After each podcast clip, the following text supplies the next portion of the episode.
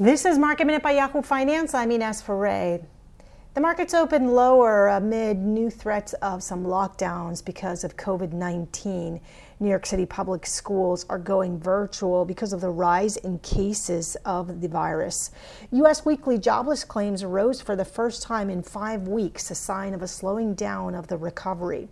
AstraZeneca reported some positive responses for its COVID 19 vaccine candidate in older adults.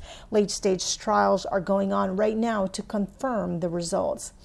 And Nvidia beat on the top and the bottom line with earnings and revenue coming in above expectations, with record revenue up 57% from a year ago. For more market minute news, head to yahoofinance.com.